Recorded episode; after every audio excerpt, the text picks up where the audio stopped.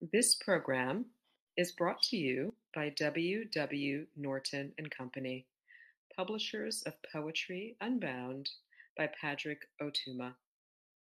Now in paperback and featuring immersive reflections on 50 powerful poems.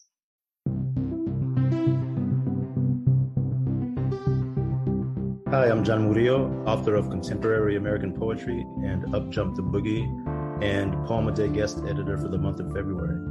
I hope that you enjoyed today's offering, brought to you by the Academy of American Poets.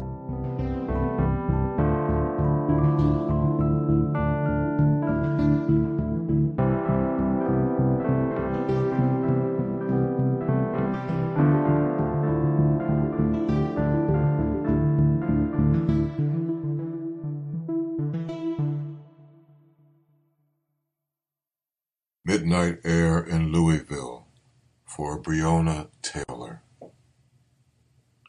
Dear Breonna, how many times, I ask, how many times have I chased the thought of writing to you, of catching the poem where it cannot leave, of knocking open the door to a grief we all hold, our hearts full of questions. We leave our houses to work, to look for what we need to live, or what we need to make the pain go away. And your voice rises. Oh, hell to the no. No, he didn't. Satan, get behind me. Whatever, whatever the hell you think you are. I imagine that in leaving all of us you said, I am done, I am let out into the world breath I took in from it, breath that I give back in love. May I see you in flight, filling the space beyond clouds and stars, where there is no need of sun or moon, where a grand city lives in prophecies beaten by the wheels of history, where you are not invisible to ancestors who saw these long roads down through time to this one night in Louisville. Bright angel, luminescence, woman who saved lives in emergency rooms, invocation of heaven's law, living song riding the eternal dawn. These titles I summon from license given by eternal mysteries to hold you.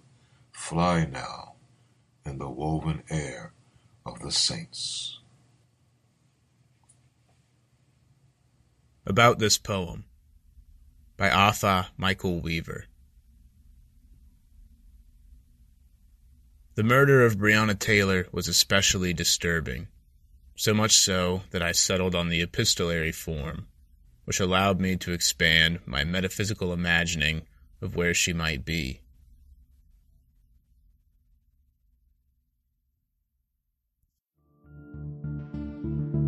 Poem a Day is the original daily poetry series featuring new poems by today's poets.